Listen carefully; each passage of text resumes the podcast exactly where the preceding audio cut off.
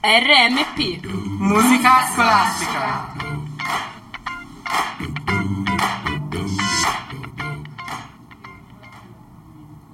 Ciao a tutti, sono Lena e oggi parleremo della ruota del cambiamento, ovvero gli step che fanno parte del percorso per arrivare a un cambiamento. Da quali step è formato? Partiamo dalla precontemplazio- precontemplazione per poi passare, in ordine, alla contemplazione, determinazione, azione e mantenimento. Il tutto con occasionali scivoli rica- o ricadute. Andiamo con ordine. Cos'è la precontemplazione?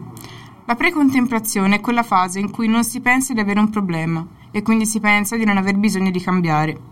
Si usano scuse oggettive, ci si arrabbia di fronte a chi ci dice di avere un problema o si ignora del tutto il problema effettivo. I comportamenti e le sfumature di essi nella fase della precontemplazione sono tanti. Però da questo step si può uscire, riuscendo a focalizzarci sui lati negativi del comportamento che stiamo adottando, ma che dovremmo cambiare. La fase dopo è la contemplazione. In cosa consiste? Beh, è la fase successiva, dove, dopo che abbiamo capito di avere un problema e che dovremmo cambiare, siamo dentro un'ambivalenza. Si agisce contro o a favore del problema. Come si faceva nella precontemplazione, bisogna focalizzarci sui lati negativi di restare come si è e i positivi di cambiamento. Poi si passa alla determinazione, che è la parte in cui siamo determinati nel cambiamento. Nonostante questo, bisogna continuare a motivarci per rimanere su quella strada. Dopodiché arriva l'azione. In cosa consiste? Consiste nell'agire in modo attivo per raggiungere il cambiamento che va apportato. Bisogna sempre mantenere viva la motivazione e procedere a piccoli passi, ponendoci obiettivi irraggiungibili dal punto di vista razionale.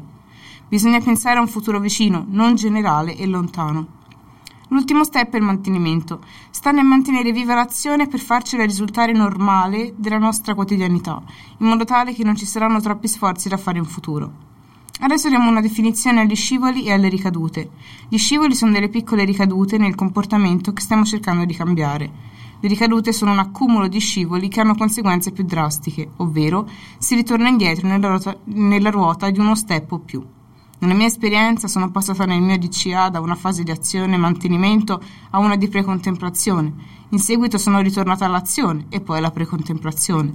Infine la terminazione a precontemplazione di nuovo. Ora mi ritrovo di nuovo lì, nella precontemplazione, e non so come agire. Ma cerco di farmi forza, e una o due volte alla settimana cerco di trasmettere questa forza anche a voi. Le ricadute fanno parte della vita e del processo di cambiamento, ma l'importante è saper reagire. Credete sempre nella vostra forza.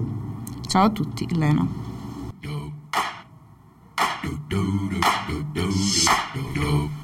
RMP Musica scolastica.